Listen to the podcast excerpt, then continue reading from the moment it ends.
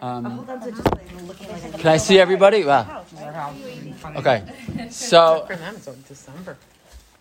first of all, thank you for everybody for coming in the middle of your day. And this, this, this, uh, kind of like rebooted the lunch and learn. It's kind of funny. When it was lunch and learn, we never had lunch. so now we changed the title, thanks to Jenny. Um, and we kind of wanted to reboot at a time. Maybe, maybe we thought maybe it'd be a little more convenient, a little more middle of the day. Um, and it's great to see everybody. Um, but the, the goal here uh, for me always in this uh, slot is not. For, I'm going to say an idea. Obviously, I'll say an idea. That's my job. I'm a rabbi. But I want, as much as possible, like I want to hear your ideas, um, and I really want it to be a conversation. As much as we want, as we're comfortable, no one should feel pressure. But as much as we're comfortable, like this is about questions. It's about even arguing. It's about like talking about what we think is going on. Um, and yes, I have ideas to present, but I really, I really uh, want to hear uh, from you also to your at your comfort level. And you know, like anything else, um, feedback is great to know how things, what are good, what's good, what works, what doesn't work. Um, and so let's just get going. We happen to be starting at like what might be, I don't know, in my mind, one of the most difficult, one of the most difficult stories in uh, maybe the whole Torah um, is the story of Yaakov and Esav, and specifically the story of the the, the brachos and the, the the kind of the discord inside the house. You know, Yitzchak and Rivka having favorites, uh, Yaakov and Esav, you know, uh, really, really kind of going at it with each other um, in a way that we can only imagine. If it gets to the point where Esav wants to kill Yaakov by the end, it probably didn't like probably didn't happen like all of a sudden. Like right, we have enough enough of us have sibling rivalry in our homes, um, and maybe in our own families to know how intense that is, and to to to watch the way these brothers, you know, uh, kind of have to work with each other is challenging, and the way that Yaakov acts, the way that Esav acts, the way that Rivka acts, the way that Yitzchak acts, everyone, everyone takes a role here that perplexes us. I think certainly as we're reading a story about the Avos and the Imos, who are supposed to be our you know, forebears here. So what I want to do today is kind of take a look at a specific part of the story, because we could really be here for all day, and we won't be. Um, I try to be very careful about time. We'll, we will end on time. Um, um, I want us to take a look specifically at the first part of the story, which is the story of Yaakov purchasing the Bechorah from Esau, which seems bizarre if you think about it. We're going to see in a, if we go, you know flip for one second to all the way towards the end, you have Rabbi Rav Hirsch. I just want to show you one thing that Rav Hirsch mentions, um, which I think is really interesting. Um, on source, source number seven, look at the bottom of that first paragraph, that first section, where he says, What is more, according to Baba Basra 16b, we're in source 7, it's on like the back page for you probably. Uh, Yaakov and Esav were merely 15 years old. Are you taping this? I am, yeah. Okay. Yeah, we're only 15 years old. Uh, the Bechorah could have only been sold in boyish play, he says, right? What, what, what was this really?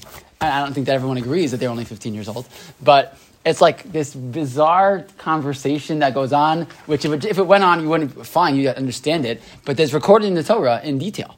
So let's take a look at the story, and then let's see where, uh, where it takes us.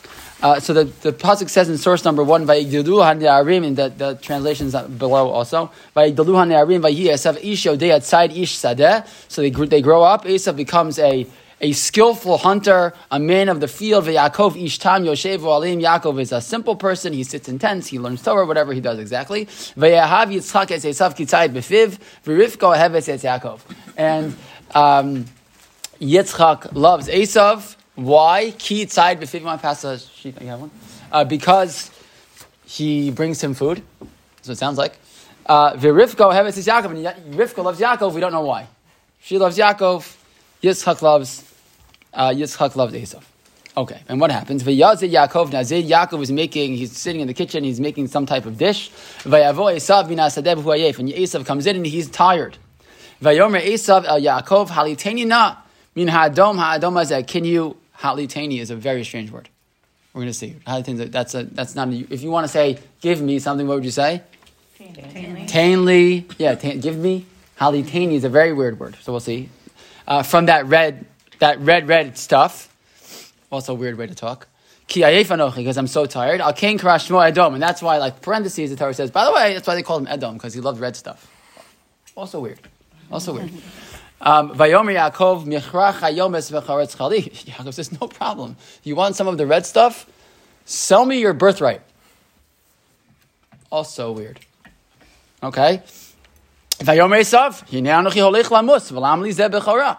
I'm going to die anyways. So what do I need the bechora for? Vayomer Yaakov, hishav ali kayom. So Yaakov says, fine, pinky swear. Pinky swear. Vayishav alo, vayimkores bechora shel Yaakov. He sells it. V'Yaakov nasan le'esav lechem unezid arashim. He gives him bread and he gives him. a, He makes him a nice meal.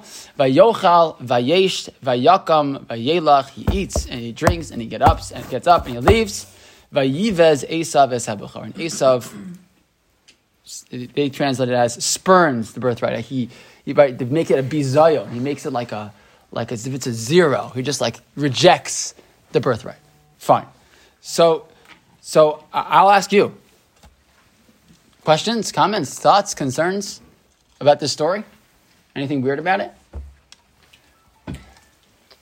Isn't the whole Torah weird though? Yes. I know we're like, It's the beginning. Like- How do we know it's weird? I weird? think we're nitpicking here if we're going to call this weird. Like this is by far not the weird. This is not weird. Okay. Like last week, That's true, in a context. went to Sacrifice your son. sacrifice In context, it's not so weird, but that's also weird. But yeah, I hear you. Okay. Weird. I there's a lot. Any things about this story that bother you? There's so many things, but it's very. I mean, I know this is a side note, but like, why was he? Why was? Um, why was he cooking? Like, Yeah, why what is he cooking? man is cooking a stew in the middle of the night? Great question. Oh boy. Okay, but this is like. Wow. I'm just saying, it's weird that he's even cooking. They didn't have circus. No, I'm saying there's so many things. It's, an as- it's a side point, but an interesting point, and we're gonna we're gonna see the Chazal actually address Jenny's question. The Chazal are so bothered by a man making soup that uh, Chazal addressed the question. Good, good, good. You got started, Jenny. What else? The point on like him saying that whatever I'm gonna die soon anyway was that, That was did he weird. feel like there was something specific that he was gonna? Yeah, I'm gonna, I'm gonna die. So he needs the Bechorah. What does that mean? What, what do you want to die soon? Is he an old person? He was pr- probably a young person. He's a very strong person.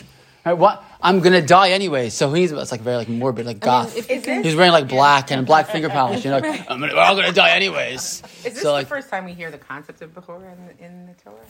Like, um, how did they know what that was? What did it mean to him? Ah, so what, what would Bechorah mean probably What would it mean? to them in those days? Make that Did up. they guess? Financial inheritance, probably. Okay, so maybe it means a financial inheritance. What else could it mean? See, uh, as a kid, I think said we were land. always taught like the bechora, like the the Avod and the base of Mikdash. But like thinking about it, how? Yeah, how I, did I, they know voted it? Mesa Midrash. Yeah, I mean, that's, like, that's like that's like ten steps removed, right? It probably means money.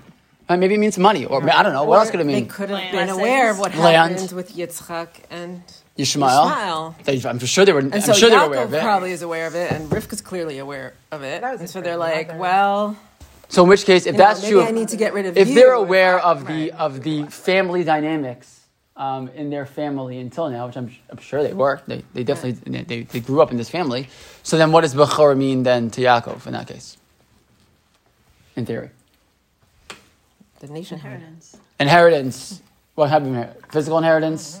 Maybe it means maybe it means like I know that my father had like they, they probably like went to bed with these stories like Hashem talked to Zaidi and he told him we're going to be a biggest nation and then one of us is going to like and and we know that like Zaidi had two kids and Abba was the one who got in. The other one's like we don't talk to him right? We don't talk to that, that uncle right? And then like and we're gonna and we're supposed to keep this going right? Presumably they, they knew that this is not like they, didn't keep a secret from them. Okay so maybe it means some type of spiritual legacy okay? So what is it what is it about I'm gonna die? Well, I mean, literally, he's coming home a yaf, right? He's he's coming home exhausted and famished. So, like, you could see someone sort of cavalierly saying, "Just give me the food. I'm going to die. I'm so hungry." right so maybe it's just like So, exaggeration might- right? Dying. We're learning I'm dying. dying. I'm Right, dying of hunger I'm dying here He doesn't have time to. cook And why would the. Torah? And why would the Torah tell us that? That Yaakov Esau says I'm dying here. Like That's his personality. Oh. That's that's how you know. He's right. That's his. Mm-hmm. The Esav is like this dramatic. But it also doesn't look good for Yaakov that Yaakov says, "Okay, you're dying. Let me just take your birthright." Great job to swoop in. Legacy. Right. Just gonna like take advantage of. Right. Great opportunity to swoop in and take advantage of you when you're like dying. Right. Or Yeah. Esau doesn't want that responsibility of a spiritual inheritance. Maybe he doesn't. Yeah. Maybe. Yeah. Vayivez. Vayivez Esav Esabachorah is a very descriptive. Right. But he, he he cast it aside. He's like, great. I'm so glad I'm done with that. Like he just like removes it. Right. He's not interested in it at all. Good. So yeah. So this has always bothered me, and I feel Straight like from this- Eretz Yisrael. We're gonna have like a lot better questions Welcome coming back. out. I know. I One didn't yesterday. Okay. That's all I'm. Okay. Happy for some of us. Okay, yeah, that's good. Um, so besides the manipulation, all that that bothers everyone. But like, how is a birthright something that you could sell? That's like, if you're firstborn, you're firstborn. Like, how, Yeah. Who how says? Can you just, it's not like a piece of paper. I'm signing away to you. Did he have a piece of paper? Yeah, I don't know. Yeah, great question. What does that even mean? Does, does it mean anything? Doesn't mean anything, right? And by the way, we know that it does mean something later because Yaakov, clearly Yitzchak and Rivka are like jockeying for this, like who's going to get that bracha, Right, right. right? But The- then why can't a parent just decide that if it's so arbitrary? Like, you know, if you could just give it away. But it's like Why a can't prince parents saying, um, decide? I'm, I'm like Prince getting rid of being. I don't want to be next in line. I'm just walking away, right? It's the same thing, I guess. right. For those who are watching, for those who watch The Crown, I I actually, know. so I spent the whole morning listening to this podcast. I heard about it. I heard about it. Yeah, someone told me. And it was Yeah. all about. I, I was I listened to like three hours of this podcast about the crown today. And it was all about the, the I won. And it was all about the favorite child in the and, Yeah. and, and it was so It's interesting. wild, right? The queen says I can't believe Mrs. Thatcher said she has a favorite child, and then Prince Philip, she said, "Who said?" He's, "Why is that weird?" She's like, "Who says they have a favorite?" And he goes, "Any honest parent." Ooh. And I was like, "Ooh." Yikes. Okay, so yeah, so that's so, so clearly, but, but right, the question of whether that this michi, this did this michir have any actual halachic valid? It was it valid at all? I don't know. Can you halachically sell your kid? Can you? So, typically not. You can't like you can't do. There are ways. There are ways halachically to deal with the bechora issue. It's a halachic will. Right. A lot, most people most people don't want to give any of their kids double. So if you do a halachic will, Right. there are ways to, to to circumvent that that rule. Actually, especially people who have daughters and want them to get some of the money. Um, so there are ways to do that. But you so you can but you can't just say like I decide where it goes. You can decide where it goes by. There's a whole uh, different different maybe different share different time about how, how you do that. But um, but you can't just say I'm the parent. I decide who gets the who gets the double portion. That's not how it works. It doesn't work that way. Um, so yeah, so it's great, good, good. So we have a lot of questions here. So what, what's ya- Yaakov with the, the Esav with the Amadai?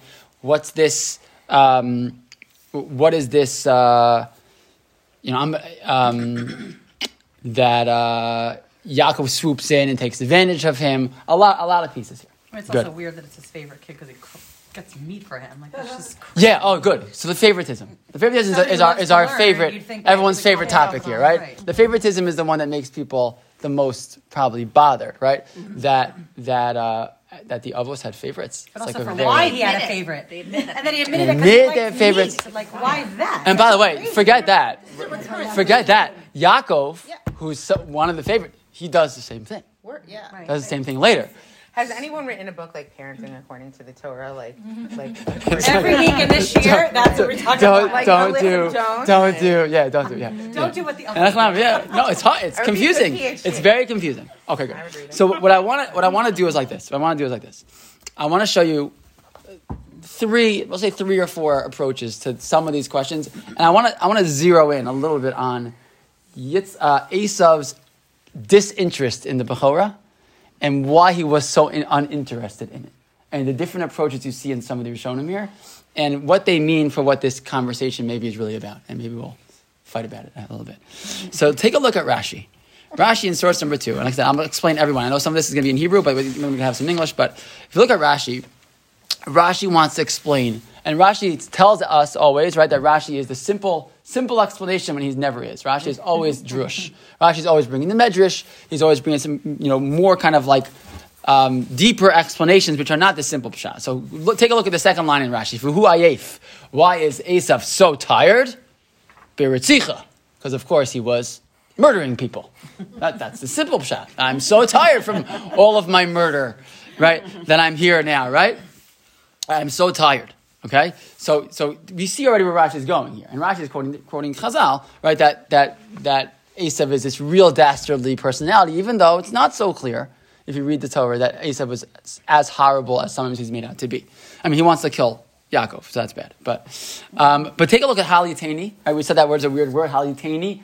Give me. Rashi says, "Eftachpi v'shvoch harbe lasocha." I'm going to open my mouth, and you will pour it into my mouth. That's what halitenis really actually means. Kamosha shaninu and ovsin es gamal aval mal How do you how do you feed a a, a, don, a camel? By halit. The word is haliteni. It's the same word. Right? You like pour it into their mouth. So why is that? Why, but why is that an important description that he said that? What does it say about Esav? He's an animal. I- yeah, it's a sort of like this like kulo physicality, right? His his intensity of like just just pour it in there. And it's like gross, right? But it's like just get that, right? Just get it in there already, right? Like so like like you know crass. Okay? And he says, Hine anochi holech lamus. Right? He says, I'm gonna die. What he gonna die? What's Rashi But he's gonna die? Amr Esav.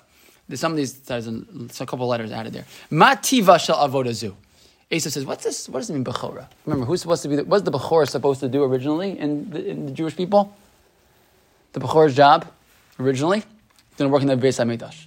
The bechor, there was no Kohen and Levi, right? There was bechor, and then after the bechoras worship the worship uh, the Egel so then it gets taken from them and given to the Levim, and that's why the reason why we actually do a pidyon haben, right, where we take the kedusha from that bechor, right, and we give it over to a kohen. Right, the kohen has to do that, that pidyon because every bechor had this certain kedusha. So he's saying, um, "You want me to work at the Beis Hamikdash? What's going to be?" So Amrlo. So Yaakov says, "I'll tell you what's going to happen in the Beis Hamikdash." Right? Because you're in a midrash, right? You're in a midrash. I'll tell you what the Beis Hamikdash is going to be like. Kamars, haros, for onshin, umiso. It's, all kinds of halachos, and if you don't do them right, you're going to die. Right? Ka'osa sheshaninu elohen shebamisa. If you go into the Beis Hamikdash and you're drunk, right? Upurerosh, you're not, you, you, you, you, you didn't take a good haircut, and you don't you look correctly, and you didn't wash your hands. It was like, forget it, man. Ani holech lamus. I'm going to be Chaimiz is not going to work for me. I'm gonna. I'm never going to make it mm-hmm. in this this role. Lama li What I need it for? Right? It doesn't. This is not for me. I'm not this spiritual guy. I'm not going to follow. I don't do rules. This is not going to happen for me. Get me out of here. And the bottom line, vayivez Esav heyir akasuv al risho. Shebizo avodaso shalmakom. Right? The Torah wants to say he's like no interest, and he just walks away. He has no interest in this job. Fine, but that's a very, very midrashic take on this story. Except that what? It's a midrashic take, but what is it probably reflecting? It is the midrash. The midrash always does this. Takes things like to the to the extreme, right? But what's probably what, what's the midrash always always picking up, something in the pasuk? What's it picking up in the pasuk? What would you say? What's it picking up in the story? Is that Esav has no interest in spirituality. His essence, his personality. Is that? Yeah, what, how do we see his essence, his personality? He's more earthly than Yeah, he's like Mr. Physical. He's Mr. Physical world. Give me what I want. The one thing we didn't, we didn't. Well, we're going to see actually. I think the Ramban's going to say it. Like, right, vayocha, vayeshai, vayakam, vayelach. I eat, I drink, I get up, and I leave out of here. I just want to fulfill my needs, and I'm done. I'm not going to say thank you. I'm not going to say oh, bracha. I'm not going to do anything. I just want to fulfill what I need, and I'm out of here. He You're does just what? What? He does say He no. does say something. Please pour it down my throat. it's true. He does say nah. That's what's important, right? And this is the, I, we're going to get to this because it's important not to always knock on Esav only because because you have to like. We, I think it's important to look at Esav like a person, like a person, right? Esav is a complicated guy. Look at the Ramban in source number three. So Ramban kind of piggybacks on this. And he says, where it's, where it's bolded and underlined, he says, "Mipnei shehaya holich lamus betsudo chayos. No, I'll tell you where he was going to die. He knew he might die. Why was he going to die? What did he spend his day doing all day? Hunting animals. Hunting animals. Right? People hunt animals, they sometimes die, even today. People who go out hunting, they sometimes get shot. Um, it's a dangerous, it's a dangerous thing to be involved in hunting. It's dangerous, and certainly then you're bows and arrows and jumping on animals, and it's not wouldn't be unreasonable to assume that he might die. And, many, and, if, and if a bechora means inheritance after my father dies, and I'm still alive, and if I'm for someone who's gonna, Especially not. yeah, if I'm Evel Knievel, mm-hmm. Right. right? So I don't, sorry, that's like, that's like, right? I'm a stunt person. I don't know. Sorry, some other famous stunt man. I don't know. If I'm- more modern one. If I'm if I'm a person who risks their life all the time, so I don't plan to. I have a death wish, right? I don't. I'm not looking to what's going to happen after my parents die and I'm still around. And that's not like that's not where I'm looking, right? I'm like I'm just I'm just in the here and now. I'm not looking to the future of my life because I don't care about it. Maybe it's not like something I, I, I contemplate. Okay, v'karov hu she'amos b'chayev. I'll probably die before my father does. Vein the bechora shum mala rak acharei av. What's what's a bechora? It's after my father after my father passes away. Uma toa lo. What do I need it for? And he says, Vayomar, Vayochal, Va'amar, Vayochal, Vayeshav, Yaakam, Vayelach. He- Right, those like quick, quick phrases. He eats, he drinks, gets up, and leaves. Ki achar sha'acha v'shasa chazra hasad al sido. After he's done eating, he just goes right back to what he's been doing. V'zu bas bizoi ha'bechor. This is why he rejects the bechorah. Ki ein chafetz b'ksilim rak sheyochlu v'yishtu v'yasu chevtzam. I don't care about the future. I don't care about like what matters, meaning, value. I just want what I want. I want to get out of there. That's the. They're not thinking about the future. Mm-hmm. Okay, maybe a, a more pshat-based explanation. The Ibn Ezra takes us to a totally different place. A totally different place. And before you read the Ibn Ezra, take a look in source number six, which is an article that appeared in the Jewish Link in 2007, written by Mitchell First. If you get know who Mitchell First, Mitchell lives by uh, by Beth Aaron. He's a really, really smart guy, and he writes these very interesting articles about words and all kinds of stuff, which I, I have a hard time understanding. Um, but he wrote an article about the life of the Ibn Ezra. He writes as follows: The life of Ibn Ezra can be divided into two periods. The first was a stable one. According to most recent scholarship, he was born either 1091, 1092. He lived in the Muslim portion of Spain and received a traditional Spanish Jewish education, studying Torah as well as philosophy, mathematics, astronomy. Astro- Torah Umadda existed way before Yeshiva University, right?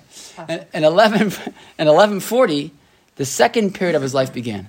The life of a poor, wandering scholar.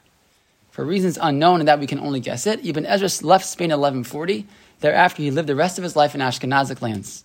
First, he went to Italy, Rome, Lu- Lucca, Mantua, Verona. After Italy, he went to Provence. Basically, his, this second part of his life, this is when he writes his commentary on the Torah, for which, he, which becomes very, very well known. And, but he lives his whole life totally destitute. Totally destitute. Um, he supported himself just barely with commissions from patrons. He wrote a poem about how difficult it was to live, live this way. When I come to the patron's house early in the morning, they say, he has already ridden away, kvar rachav. When I come in the evening, they say, he's already gone to sleep, kvar shachav. Woe to the poor man uh, born in misfortune, beli kochav, who has no star. Right? He just like, he lived a hard life and it was hard for him. He also wrote famously about his bad luck and poverty. if my business were in candles, the sun would not set until I died. If I dealt in shrouds, no one would die as long as I lived. Right? He, he felt this like nevuch life that he lived a very, very hard life, and he, and he was very, very, very, very poor. Look what the Ibn Ezra says in source number four. Now, now go back to source number four about how he explains why Asa was uninterested in the Bechorah. Why vayivez Esav gam zuos habechora? Bavur shera she'ein la'aviv osher. His father had no money. Yitzchak, he says, was poor. He had nothing. He says, "For Rabbim yitmu ki azav lo Avram mammon Rav." Someone say, "But wait a second, I thought Avram Avram was very wealthy, so presumably Yitzchak got everything, right?" Ukilo road yameim asher gadol ben urav, right? Ubali de avon oni vizgunav. He goes, he goes, he never saw. He says somebody who had a lot of money and then bad news, right? And they and they and they lost it. They lost their wealth. It happens. V'a'ed shah Yitzchak aviv ohev es Esav ba'avurot tzarcho. He says that why he goes. You know why Yitzchak loved Esav? Because because Esav could bring home food.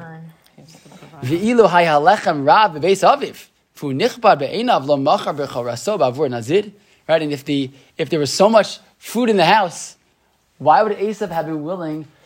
He says, "Some of the bechorah." He says, "For food, sure." Why? Because he's starving. Because they didn't have anything in the house. Especially makes sense with the refer to said that, that they were kids. They were, they were teenagers. Right? And if his father always ate such nice food, matam amar. When it comes time to get the bracha, what does, Yaak, what does Yitzchak do? He says to him, bring me some beautiful food. Why is it so important to him that he brings him food before, the, before he gives him the bracha? Because they weren't used to that. Right? And he goes on and on to explain that that they he says, what about when they send Yaakov away to go find a wife? What do you do if you're in the family of Abraham and you're sending your child to uh, Haran to find a wife? What do you send them with? Gold and silver and camels, and we know how the family goes. And Yaakov shows up and he has zero, so much that he has zero that he has to work for 14 years for Lavan in order to even afford to, to get married. Why, what happened? Why didn't his father give him money? The answer is, father didn't have any money. There's midrashim that they took, took his money on the way, but simple pshat. Didn't have any money. So says the Ibn Ezra, I'll tell you why Esav said, "V'lam li zeh b'chora." Hinei holech lamus v'lam yizeh bechora. Very simple, because there was nothing to inherit. I'm so hungry. I'm, I'm starving.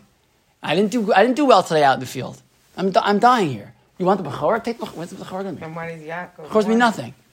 Ah, okay. So we have to figure out what Yaakov wanted. Good. So the Ibn Ezra wants to argue that this whole thing is strictly financial, and that Esav is not interested because Esav doesn't. th- He just wants the money. If, it, if there's money there, then great. If there's no money, nothing to talk about. And the, the Ramban is. Oh, and by the way, what's the bracha that they're all fighting over? Right. So we talk all about the bracha, bracha, bracha, bracha. I want the bracha. He wants the bracha. If you look at the story, what happens when it's finally time to get the bracha? What is, what is the bracha that that that Yitzchak gives to, to Yaakov?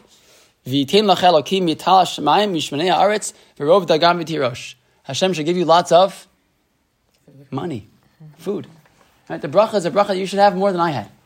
That's basically what he tells them. They already had lots of food and had lots of money. What is why is that the bracha? Right? Because that's what they had. Because they didn't, they didn't have it. They didn't have it. So Ramban cannot stomach this. He, does, he can't have it. He can't have it. And the main reason he can't have it is because how could it be that the chosen person of Hashem had to live a poor life? Hashem, Hashem beirachas Avraham bakol. Hashem gives brachos to all the avos, and he leaves Yitzchak like with no money. How could that be? It's impossible, said the Ramban, and therefore he attacks Ibn Ezra point by point to explain why it's not true. They did have money, and how could it be that he makes money later? Yitzchak makes money later, so it can't be that really that really he didn't have money. It's not true. He must have had money the whole time, and this is nonsense. Look just in source number five, just to see how how intensely the Ramban is angry at, at the Ibn Ezra. For source number five he says, uh, look at the second line. Vari tama mi iver ene sichlo baza. Who blinded Ibn Ezra to this? That he could say such a crazy thing, right? How could it be? But look where it's look. Where, look it's the next the next underline. Ve'ein elu rak divrei schok. This is nonsense to say such a thing. And why is it? Because look what he says in the double in the with the, with the two stars.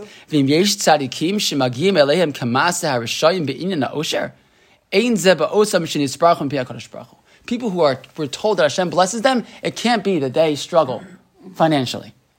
Ki birchas Hashem hu tashir v'lo yosef etzevima. The bracha of Hashem is that a person shouldn't have to struggle financially.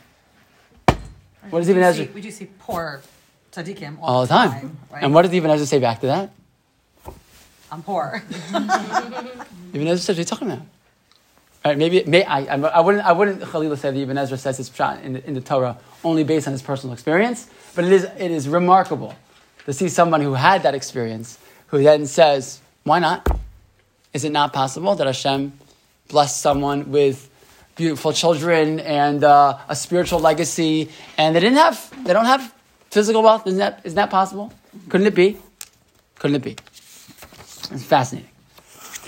But Rav Hirsch um, kind of puts it together, I think. And, and well, let's pause for a second. Let's assume that that's really what's going on. That Esav really says no because there's no money there. So let's ask Dina's question. If that's true, then Why won't care? Why is Yaakov want so bad? There's a spiritual component of Right, what's really going on here then between Yitzchak and, and between Yaakov and Esav is, They think of the, the Bechor as two totally separate things. yeah, they're having, they're having two different, they're having two different conversations. Yaakov's like, Bechor, please. It's like the most important thing in the world, right?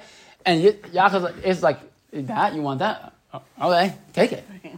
But it's like they're- they're having two different conversations. Mm-hmm. What is what, what is going on here, right? We don't even we're not even we're not even having a conversation. Look at look at Rav Hirsch in source number seven. So Hirsch writes like this: But Yaakov Natan, right? Yaakov then gives it to him. Source number seven. No Yaakov, not Vayitain Yaakov. He had already given them to him beforehand. He did not take advantage of Esav's hunger to force him to sell. Furthermore, machar sometimes has the meaning of relinquishing. This, let's go to the next line here. This sale brought Yaakov no preference or advantage. On the contrary, Esav became a prominent prince, while Yaakov was still suffering as a shepherd for Lavan's flock. How well does it work out for Yaakov for the first like 25 years after this bracha? He definitely didn't get the financial. He stays up all night sleeping with, with sheep in, this, in the fields. He's not, this didn't work out for him yet, right? Later on, okay, he has a little more financial wealth, and what happens to him instead? He has sorrows with his kids instead, right? So, like, he doesn't, Yaakov does not leave this, live this, you know, really calm, yeah, charmed life after all the brachos that he got. Right? It didn't work out so great physically or even, you know, experientially. Right? The Bechorah then involved no material advantage whatsoever. The discussion was strictly about the spiritual leadership of the house. What is more, according to Baba Basra, Yaakov and Esav were merely 15 years old.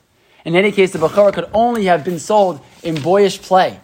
Bar Kapara too calls them misachakim. It wasn't even real. This wasn't. This didn't have any real teeth.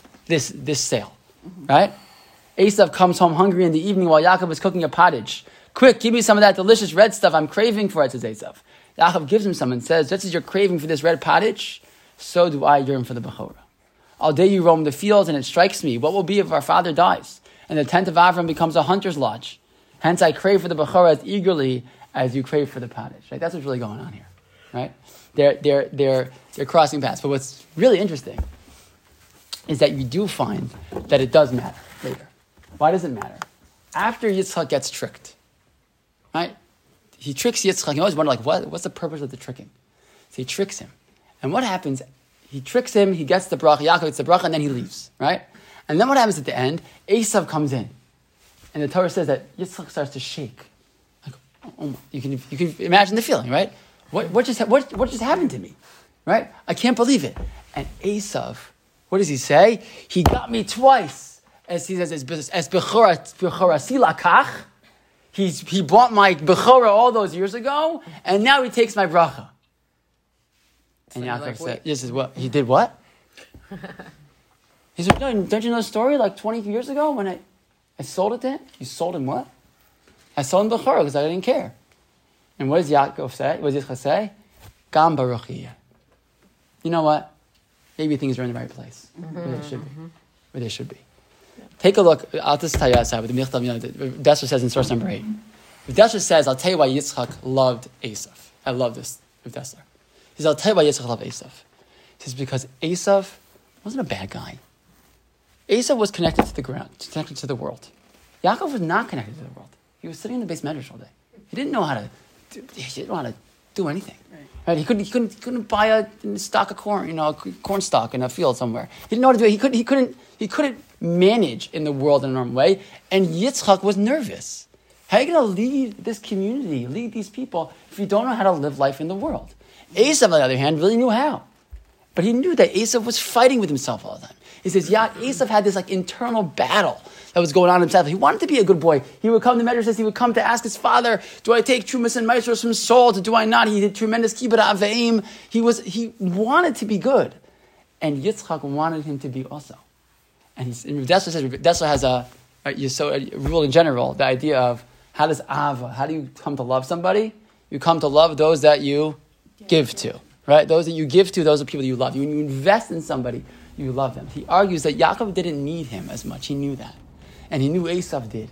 So he invested in him and sat with him and talked with him and, and, and worked with him, hoping that he would like kind of rise to the challenge. So Yitzchak uh, oheves Esav. He loved Esav kitzayid b'fiv because, because Esav was the one who was running around and needed that. And because he focused on him and invested in him, he was hoping he'd be able to take the mantle. What happens at the way end?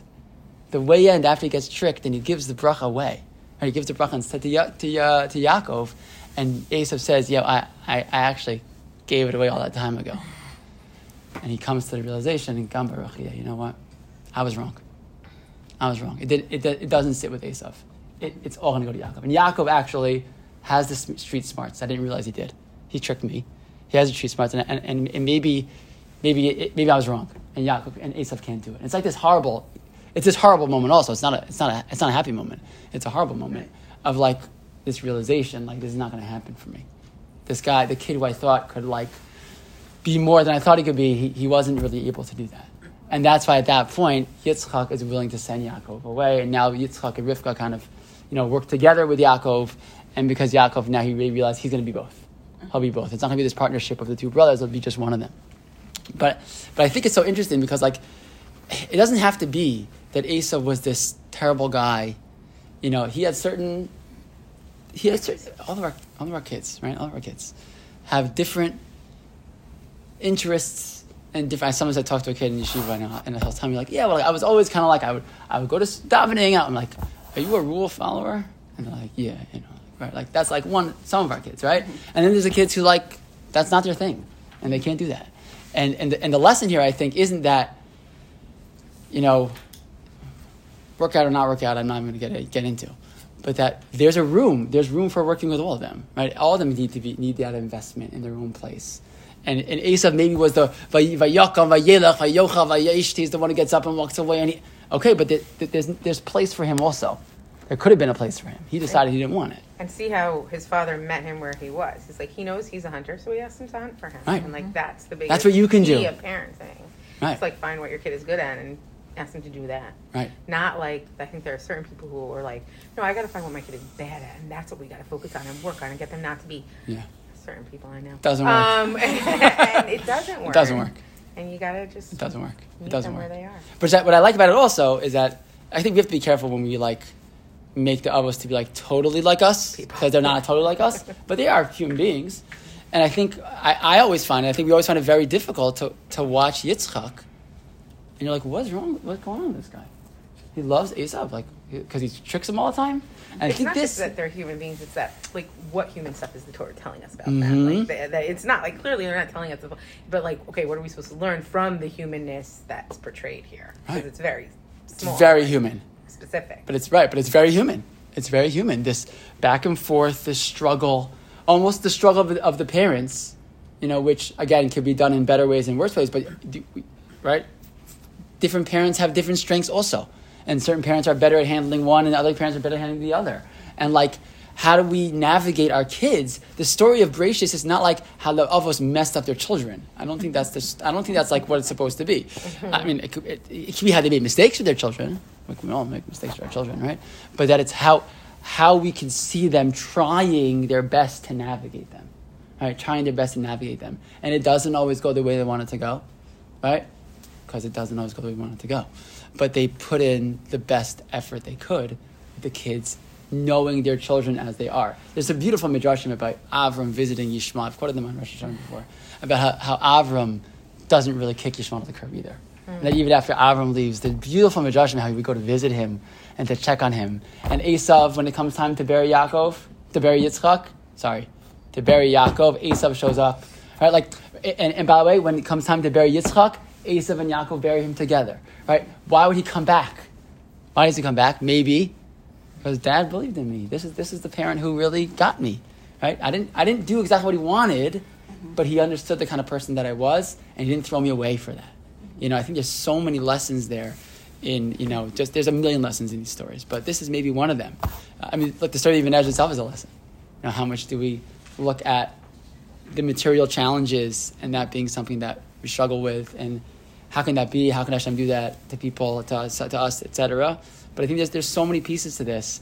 But I think one of them that I that I I, I rings true a lot with me is is the, the different children and the different skills that parents have, and learning how we put those into place as we uh, you know kind of address our kids. Okay, so we're out of time, so I'm going to stop. Uh, and everyone's willing to everyone uh, go.